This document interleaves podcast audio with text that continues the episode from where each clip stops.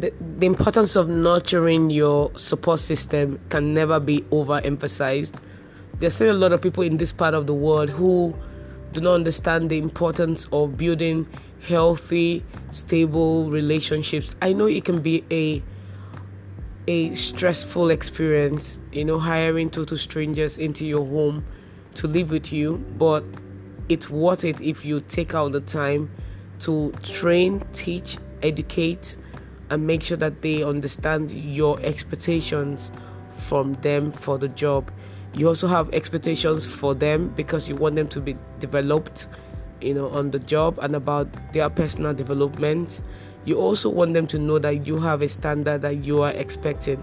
But this wouldn't happen just by chance. You have to create time, you have to create um, a schedule, and you have to make them know what your expectations are for yourself, your family, and your children.